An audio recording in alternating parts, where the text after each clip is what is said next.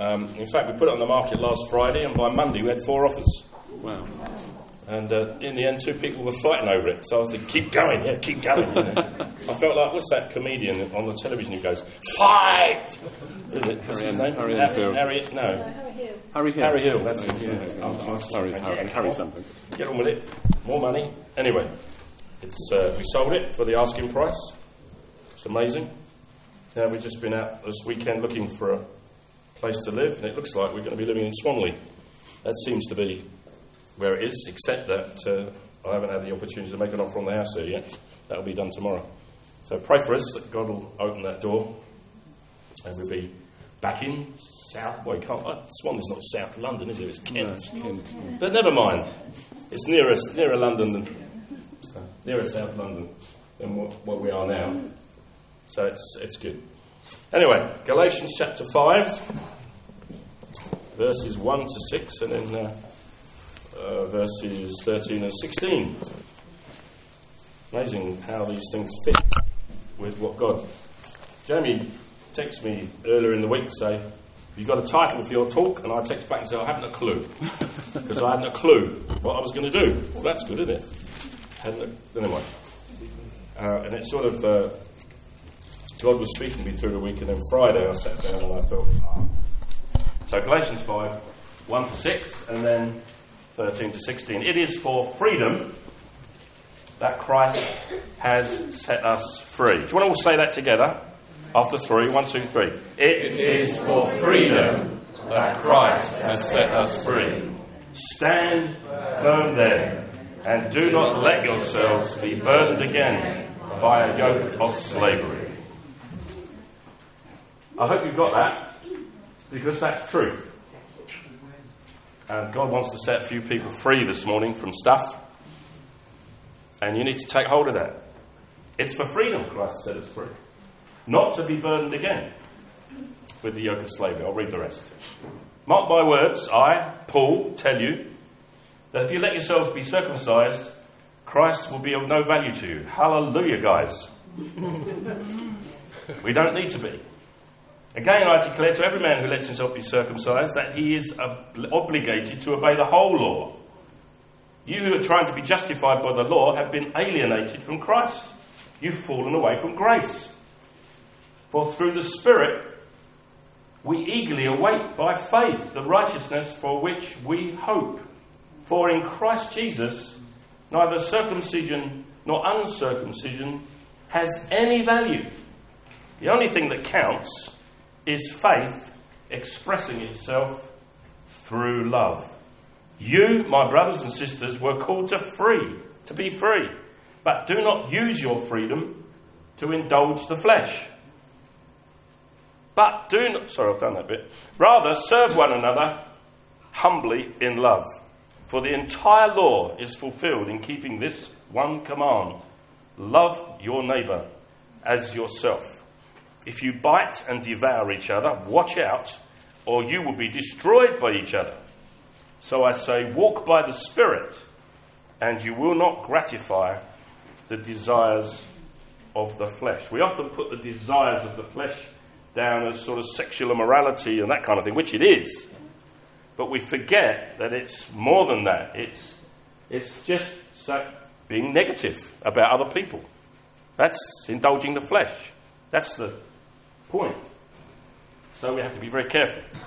And uh, what you're just doing about a fast of negativity is very apt this morning. What you find when you look at the life of Jesus is that he offended the religious leaders. You may have noticed that when you read the Gospels. I don't know whether he did it deliberately or not. I've got a sneaky suspicion sometimes he might well have done. But he tended just to offend them all the time. And he challenged their legalistic approach to faith because they'd missed the point of the law. The point of the law was actually to bring them into freedom, not to tie them up in legalistic approach to life. The problem is, most of us say, and in this modern day and age we say, we don't like rules. I know when I was growing up, I used to say I don't like rules. And I guess there are a lot of people who would say, we don't like rules. But you know, we make our own. We do. We've all got rules that we live by, and some of them are good, and some of them you wonder where they came from. I remember a lady who we knew, and Terry Virgo's told this story, so you may have heard it. Um, her mum, her daughter was watching her cook the meal one day, and she said, Mum, why when you put the lamb in the roasting dish, do you cut the end of it off and put it in separately? And she said to her daughter, I don't know. Our grandma always did that. I'll, we'll ask her. When we go to see grandma next, we'll ask her. So when I went to grandma, they said, Why is it you put the lamb in the dish and cut the end off first and put it in? So she said, Well, it wouldn't fit the dish. and that's why she did it, because it didn't fit. So she cut the end off, put it in separately. And her daughter thought that's what you did. So it was a rule that she did it by. But it made no sense at all. I had a friend who was in the, in the Air Force.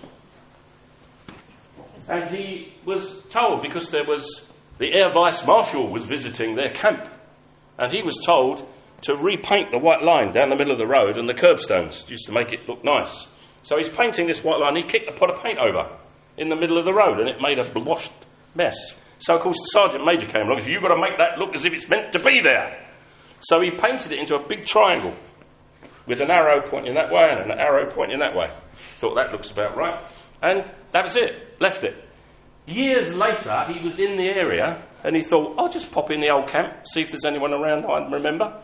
And he walks up the path and there's this triangle, still beautifully white with the arrows. So he said to the guy in the office, What's that for? He said, I have not a clue. Said, but we have to make sure it's kept white and painted. you think, what's that all about? But you know, we're like that, aren't we? I bet there's rules in your life, you don't even know what they're about. You know, mum used to do that, dad used to do that. Or it's just something you made up. But the problem is, we give ourselves to that as if it's important. And uh, in the end, I wonder whether the Pharisees all the time and their children growing up wondered what it was all about sometimes, the laws they had to keep and the rules they had to keep. What's it all about? And I wonder how many of them said to their children, I don't really know, but we have to do it. So we have to be very careful how we make rules and what rules we make. And, but the problem is, when we make rules, what we tend to do with them is judge other people by them. So you might go to dinner with somebody and you watch the lady putting the meat in the oven and she doesn't cut the end off. You say, well, she hasn't cut the end off. That's not right. You're supposed to cut. It won't cook properly if you don't cut the end off. now, what you're doing, you're making a judgment based on your value system that is totally irrelevant. And I know that's a silly thing, but I, I guess we do it all the time. I wonder how many of us do it when we're driving. Oh, we'll change the subject and move on. You know, we think we know how to drive. My dad used to think he knew how to drive. And I suppose he did in the early days, but he developed some bad habits in his old age. And I'm hoping I'm not developing the same habits in my old age. And he used to drive always with his outside wheels on the middle lane line of the. T- he always did it. He drove right in the middle of the road all the time. I don't know why. I suppose he didn't want anyone to overtake him. And you know, he'd drive along, and there'd be a car in front, and he'd say, Look at that idiot driving in the middle of the road. Why didn't he get over? And you think, Hang on a minute. You do it all the time. I hope you're getting the point here that, you know, we have these strange things that we make up. And in one sense, you see, we do it in our Christian lives. We make up rules about how we should do church, how we should live our life, and then we base that on what we think everybody else should do. And it's a dangerous place to be. Isn't it interesting? Now, this may shock you, this statement. Jesus broke all the rules. He spent a long of time breaking the rules. He did it all the time. And the Pharisees didn't like it because they had taken what Jesus meant or that God meant, to help them, to release them, and they made it into something that became heavy and burdensome, and even embellished it so that it became something it wasn't meant to be. Jesus always kept the laws of the land, but not the laws of the Pharisees. I met a person some time ago who told me about a neighbour of his who was a Jew. Uh, this is a modern day story. He was a Jew, and because in the law it says you must not carry a burden on the Sabbath,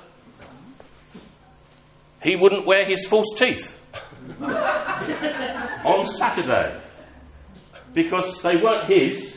So if he put them in, they were a burden. And I thought that's bizarre. That's doing something with the law it was never meant to do. It's, it's making him a prisoner to the law. And probably when he's walking down the road like that, he's feeling quite justified. Know, well, I'm all right. I'm, I'm a wonderful lawkeeper. I don't carry any burden. I don't know whether he ought to take his clothes off as well. if you're not supposed to carry a burden on the Sabbath, that would be interesting, wouldn't it? I remember a, a lady in uh, a Baptist church that I used to belong to long time ago. And she would not put any electricity on on a Sunday. She wouldn't cook on a Sunday, and she wouldn't get on the bus to come to church on a Sunday. She'd walk down the road, and we always went past and picked her up and gave her a lift. And she would say, I can't do that because it says in the Bible, you must not work on the Sabbath. The fact that this was not the Sabbath, it was the Sunday, is another story. But it was, these are rules that were made up by evangelical Christians. That Sunday became the Sabbath, and you mustn't do anything on a Sunday. You mustn't work on a Sunday. Well, okay, you need a day of rest. That's what the Bible says. But work, and she was saying, if I get on the bus, if I put the lights on, if I turn the oven on, I'm encouraging people to work. Now, the fact that the bus would be running anyway, and the lights, who were, you know, the people at the power station would be, is, I don't understand it. And you think, well, what is she playing at? What's that all about? She's actually making it like a straitjacket for herself because that's not what the law ever intended to be. In fact, Jesus said when he was talking to the Pharisees, listen, the Sabbath was made for man, not man for the Sabbath. You turned it upside down. You've made it a burden. The Sabbath was meant for you to rest because I believe in rest. Not that there's a set of rules you've got to keep on one day of the week. Doesn't matter what you do the rest of the week, but you've got to keep them on that day because that's the Sabbath. So I hope you're getting the point of what I'm saying here. Jesus, on the Sabbath day, he walked through a field and he picked corn and he rubbed it and he started and ate it. He was judged by the Pharisees because he was working, and that wasn't allowed. But he didn't see it that way. He was free from the law to do just what he needed to do to supply his physical needs. He talked about David eating the bread that was not right for them to eat in the temple because he had need to eat, and those companions that he had with him needed to eat as well. So Jesus healed on the Sabbath. He picked corn on the Sabbath he spoke to the Samaritan woman, which you shouldn't do. Samaritans, you don't speak to them. Jesus spoke to her. Can you imagine? Jesus walked up to a crippled man and he lifted him up, a man that could never walk, and he walked. And the Pharisee said, You can't do that, it's the Sabbath. I mean, it's, it's bizarre, but folks, we do it all the time in life about all sorts of things. And you know, let me ask this question. I wonder if Jesus walked into this church and spent a week with you, how many rules he would break. I wonder how many rules he would break. You would say, oh, Jesus, did, did, did you see what he just did? He can't do that. Well, what, he's, what he would be displaying is that's one of your rules, not one of his. And we have to be so careful that the rules we make up are not our rules, but are His. Now, we need rules, we need law, but it's not to burden us, it's not to tie us up, it's to free us to be who God created us to be. And much division in the church is caused by those who expect things to be done by their rules. Look at worship. For an example, worship, Jesus said, that is not to do with style, it's to do with heart. So, you get, I heard somebody say once to me, we were walking out of church, they the worship was terrible this morning. And I said to them, hang on a minute, the worship wasn't for you. Let's ask Jesus what he thought of it. It's for Jesus. Worship's for him, not us. Now, it's great to enjoy worship, of course it is. But we can't then say, oh, it was terrible. Well, hang on, Lord, was that terrible? Now, if there's a congregation of people all doing their own thing and enjoying themselves because they like the music, but actually their hearts are far from God, then God will say, No, I didn't enjoy the worship. But if there's someone sitting in the worship singing one of the songs out of tune because they can't sing and getting the words wrong, but in their heart they're loving God, God would say, Oh, that's wonderful, I love that. Because that would be sweet to Him.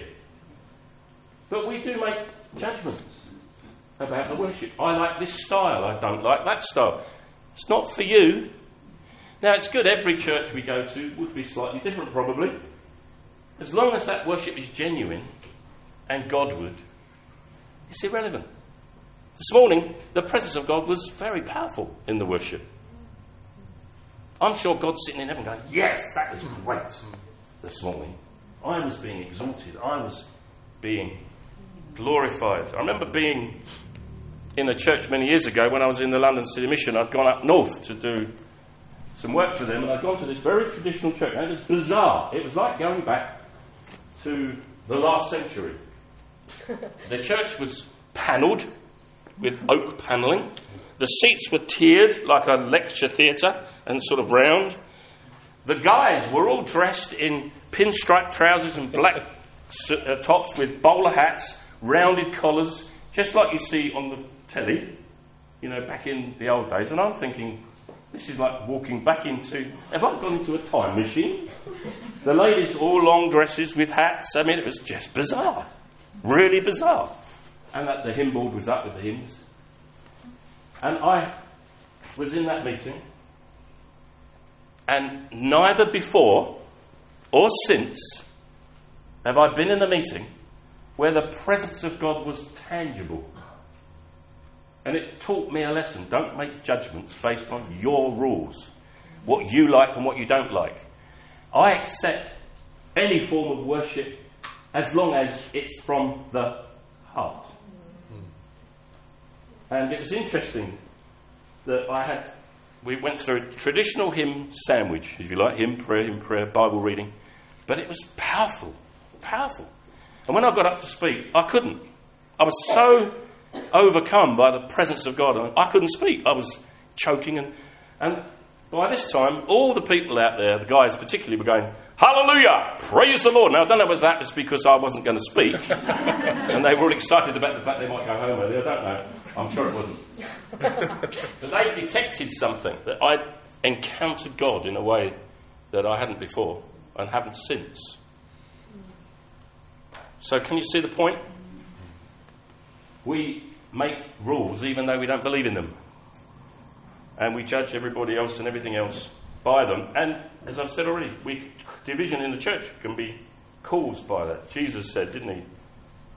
The time is coming, and now is when true worshippers will worship the Father in spirit and in truth. That's the kind of worshippers the Father seeks. God is spirit, and his worshippers must worship him in spirit and in truth. So God is concerned with the spirit of worship more than he is with the form of it.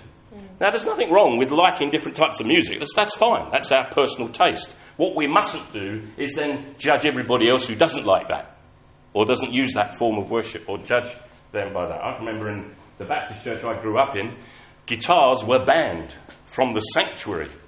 You weren't allowed to take a guitar in the sanctuary. It was seen the organ was allowed, And I can remember being a rebellious young man saying to the deacons one day, Can you show me where the organ is in the Bible? Please. I can see a harp and a lyre, which is a sort of guitar, but I have never seen an organ mentioned in the Bible. And they kind of, well, because there's no answer to that, is there? But as far as they were concerned, that was the instrument you used in church. You didn't use any, not even a piano was allowed. Could use a piano in the back hall? And you could use a guitar in the back hall. But you couldn't use them in the sanctuary. And then the other question arose what do you mean by the sanctuary? Yeah, but isn't that something to do with the Old Testament? When there was a curtain and God dwelt there and you couldn't go in? Isn't that. What do we do? We're in the New Testament. In fact, God's everywhere, isn't He? So He's in the sanctuary and He's in the back hall. But you see, if you'd asked anybody, why have you made that rule? They probably wouldn't be able to tell you. It's just a tradition. That's what we've always done. But then if they went to a church that had guitars at the front, they wouldn't, they'd sit there with their arms folded because this isn't right, this isn't right, this is terrible. You know, you haven't got an organ.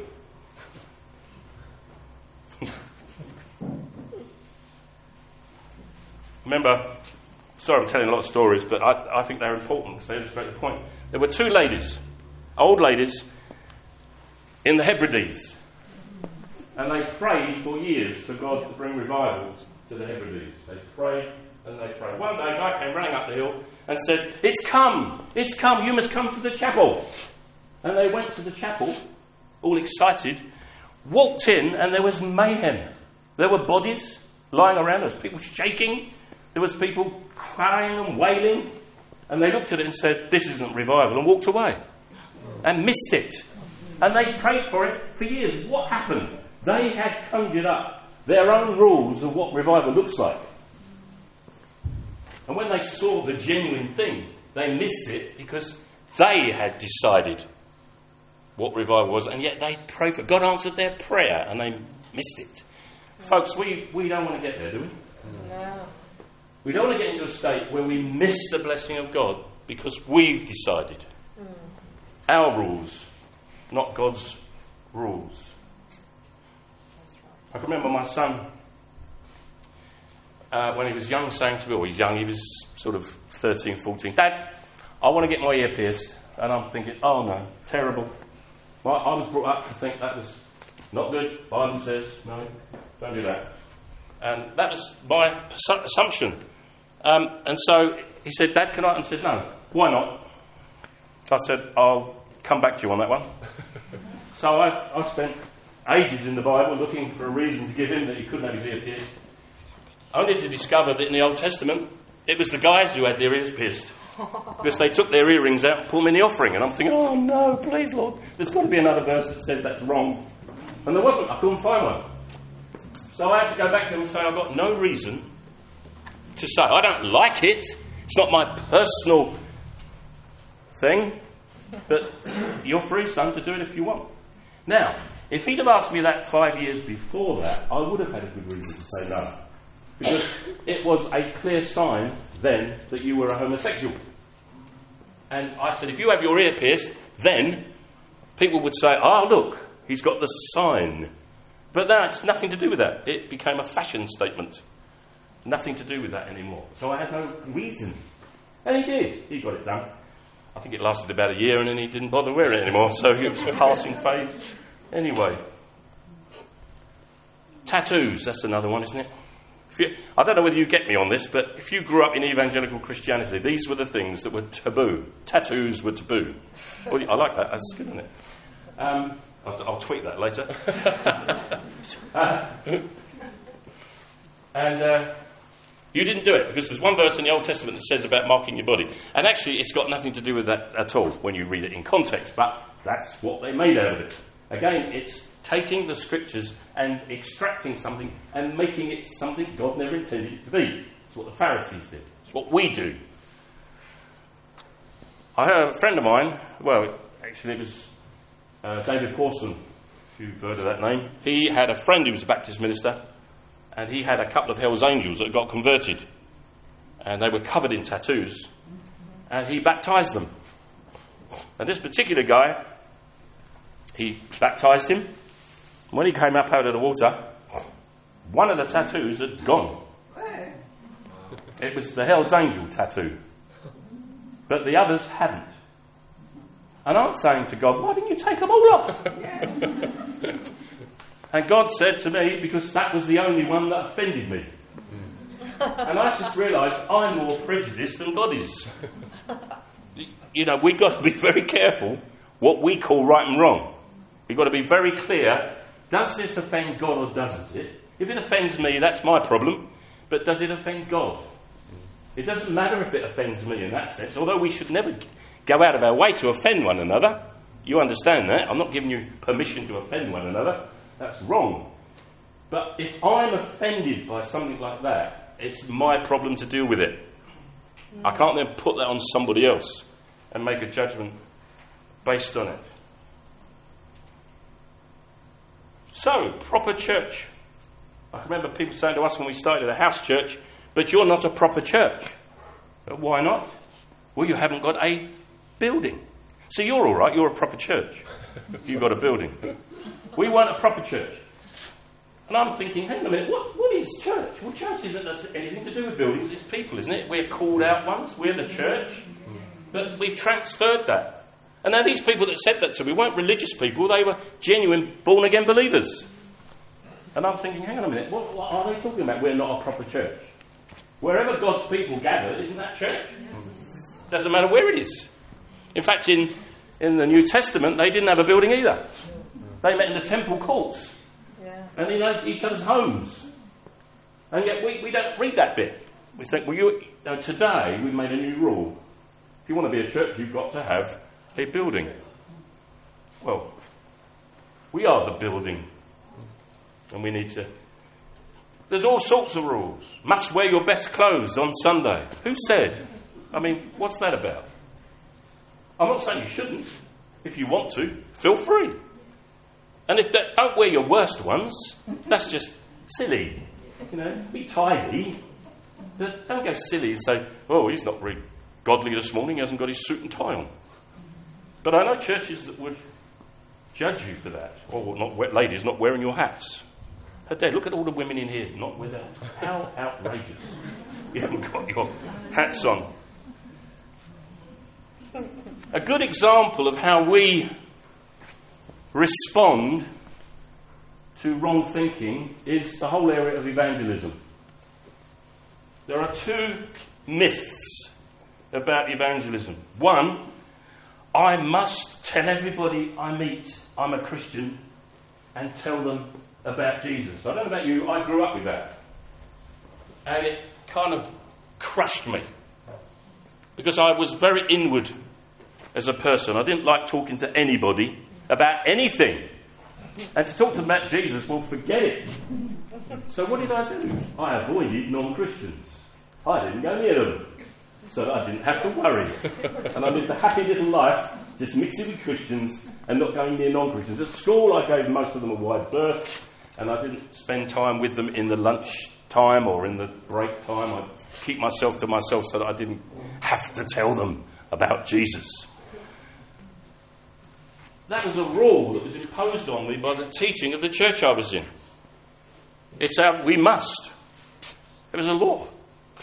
And I was coming under it and feeling guilty. One day I was having a conversation with God because I was feeling terrible about it. I'm saying, God, I don't like telling people about you, and I've got no ability to do it, and yet I know I must. And every time I'm in a public place when there's people around, I'm saying, How am I, how am I going to do it? How am I going to do it? If I'm on a bus, I think I'll get off the bus. it's seriously like that. And God just said to me this. He said to me in a loud voice, not audible, but you know when you know God's speaking to you loudly? Yeah. he said to me, You don't have to tell anybody about me. And I went, Pardon? Oh, that's, that's not right. That can't be right. I was taught by the Baptist pastor that you had to, you don't have to tell anybody about me. And I said, Well, so what do I do then? And God says, Just be who I've made you to be. Live your life for me. I will give you opportunities to speak to people about me. I will give you opportunities to pray for people.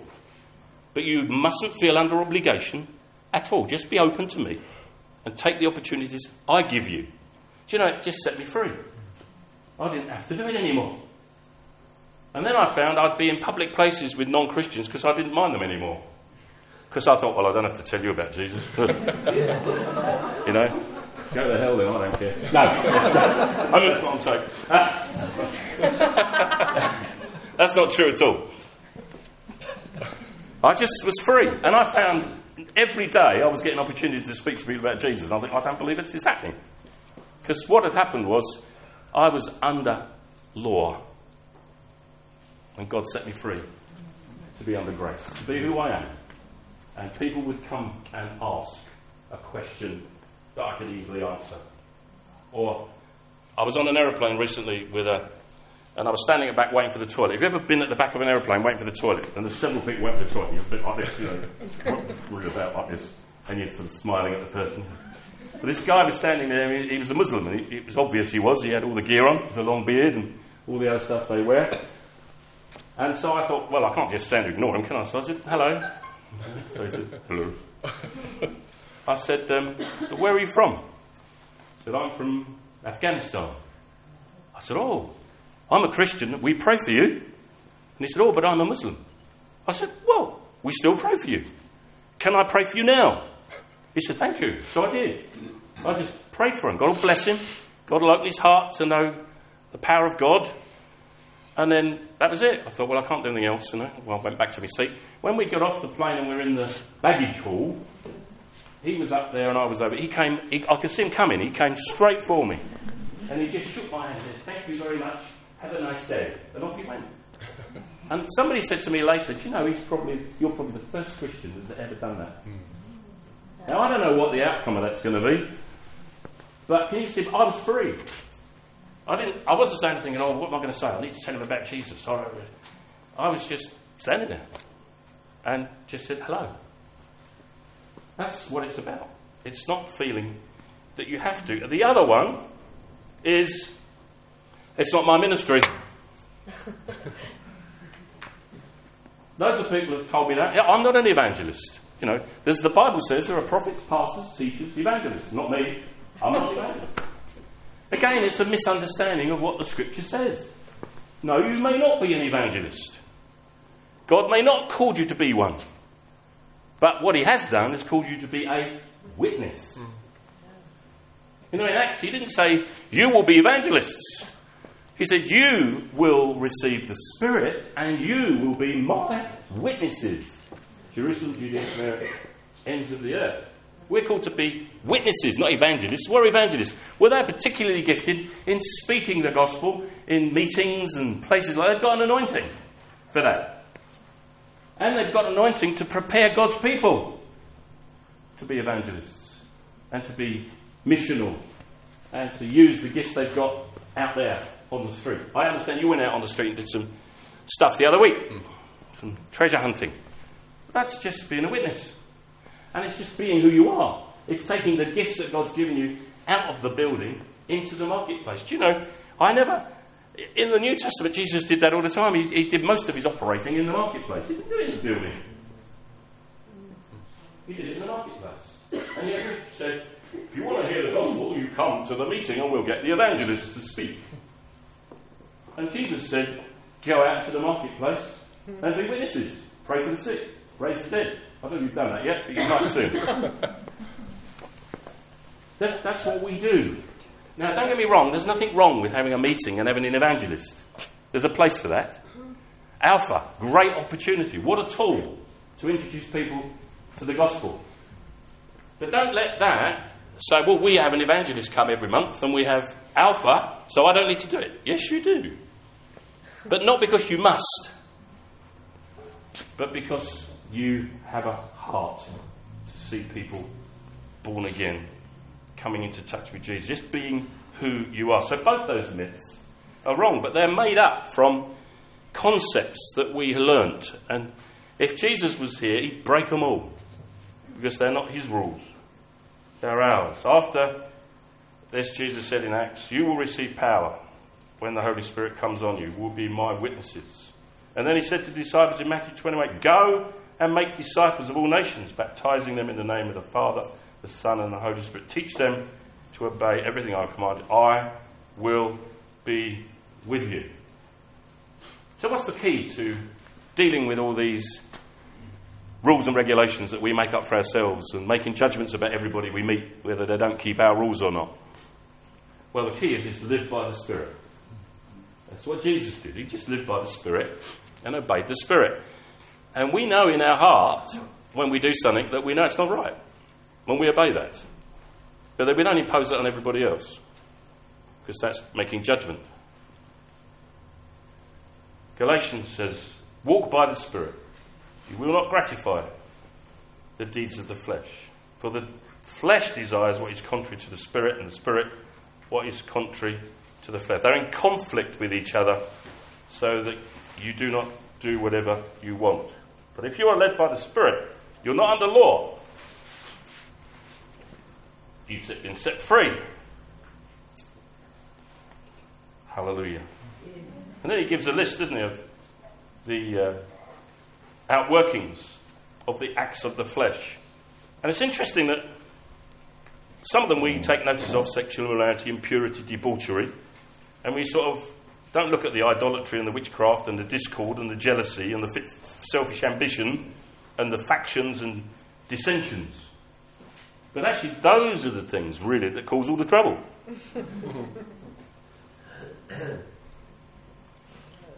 you know, I'm not staying in this church because they changed the way they put the chairs out. you, know, you think that's the joke? I've heard that. I'm not coming again. You know that, and that's my seat. Why is somebody sitting in my seat? Seriously, that's that's the way it is. That's what we do. Now it's all right if that's the seat you usually sit in. That's fine. No, who cares? But it's when you make it a rule and get across when someone else sits in it. We were at a church recently, which will remain nameless to protect the guilty. And uh, one of the guys said to me, You know, we had a guy the other week, he came in uh, and he, he walked to his seat and there was someone sitting in it. So he, he actually said, Could you move, please? That's my seat. I, I can't believe he did that. he did, you see. So I think he thinks that if he sits in that one and not that one, he won't get any anointing over there. You know, that, that's mine. That's where the anointing comes. I know it's funny, but actually it's pretty serious. We're called to be filled with the Spirit and live by the Spirit, not the law or the letter. Fear, guilt, feeling unworthy, pride, a critical spirit are all products of legalism.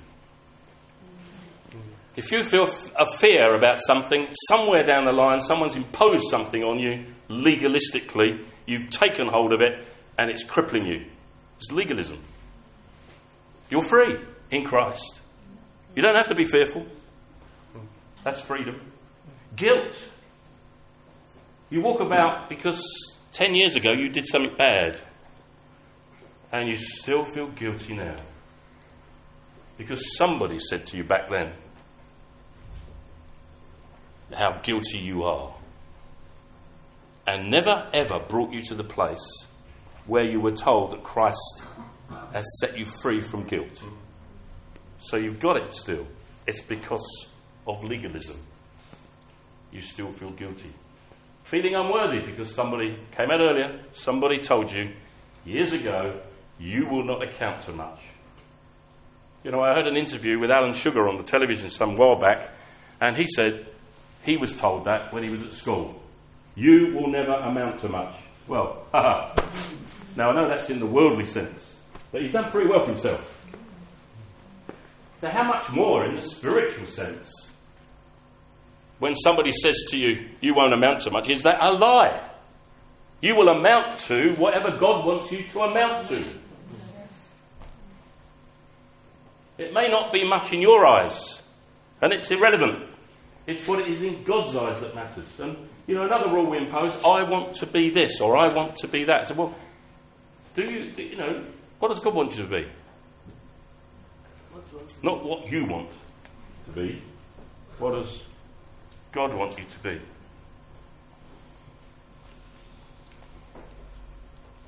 in John 8, a story there of the woman taken in adultery. And uh, you remember the story? Where the Pharisees deliberately brought a woman to Jesus. Actually, they wanted to trap him, it says. They said, the, the law says, the law says, this woman taken in adultery should be stoned. I mean, that's, that's what the law said. That's the letter of the law. So, what did Jesus do? Well, he used his ability to listen to the Spirit. So he says, fine. That's what the law says. Okay. Any of you without sin, you throw the first stone. And they all walked away. That's amazing wisdom, isn't it? It's risky. Because there could have been one there says, That's me, I've got no sin. Smack. But it, it was risky. But it was true. And then Jesus says to the woman, So, where are your accusers? And she says, There are none, Lord. So, what does he do? Well, I'll deal with you then, you wicked woman. Because I'm Jesus, the Son of God. I can do it because they couldn't, but I can. But he didn't do that, did he? He said, Neither do I condemn you. Mm. Wow. That's the amazing thing about the gospel wow. this morning. Jesus' words to everybody in this room who is condemning themselves is, I do not condemn you. The Bible says there is no condemnation to those who are in Christ. She wasn't in Christ yet. And what did he then say to her? He said, Now go and do not do it again. Go and sin no more. So he didn't let her off, but he didn't deal with her as the letter of the law commanded. He dealt with her in the true nature of the law, which Jesus said the greatest law is this it fulfills all the law of God love your neighbour as yourself. That's huge. In other verses, the whole law is summed up in this Love the Lord the God with all your heart, with all your soul, with all your mind, with all your strength, and your neighbour as yourself. So the true law is how we relate to God and how we relate to each other. That's the true law. And when we've got a heart that's been changed by the living God, it will radically change our relationship with people around us. And if we find ourselves at any time picking holes in what other people are doing, criticizing the leaders of the church, or doing any of that stuff, we have to stop ourselves short and say, What am I doing? This is the letter again, the rules that I've imposed, I don't like. So, no, what I need to do is withdraw and go to God and say, Is this of you? Is this what is happening in church from the Spirit? Even though oh, I don't like it. Because in the end, it doesn't matter whether you like it or not. If it's from God, we have to embrace it, whatever it is. And it's how we judge one another. We make judgments about each other, usually by the first impression we get when we see them. I mean, we just sold a house, as I said earlier. We had to make sure that the first impressions that people got were good. Don't matter about what's hidden, just what they see impresses. Now, I, I can't do that. I've got to make sure it's all right. Because, you know, I can't cheat to people. But isn't that true? People make a judgment when they see something. They say, this is great, we'll buy this, even though there may be something falling apart. They've, they've been sold by first appearance. We make judgments on situations and people by our first appearance. We say, oh, I don't like them. Oh, I, oh, I don't like that.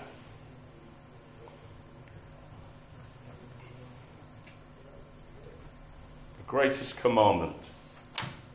I'm going to read it, even though I've said it. Teacher, which, again, you've got to remember that this was the Pharisees trying to teach, trick him up, trick, trick him again. What is the greatest commandment of the law? Jesus replied, Love the Lord your God with all your heart, with all your soul, with all your mind. This is the first great commandment. And the second is like it love your neighbour and yourself. And this, this verse is probably the most important part of that. All the law and all the prophets hang on these two commandments. The entire law, Galatians says, which we read earlier, is summed up in this love your neighbour as yourself. Let's stand. Mm.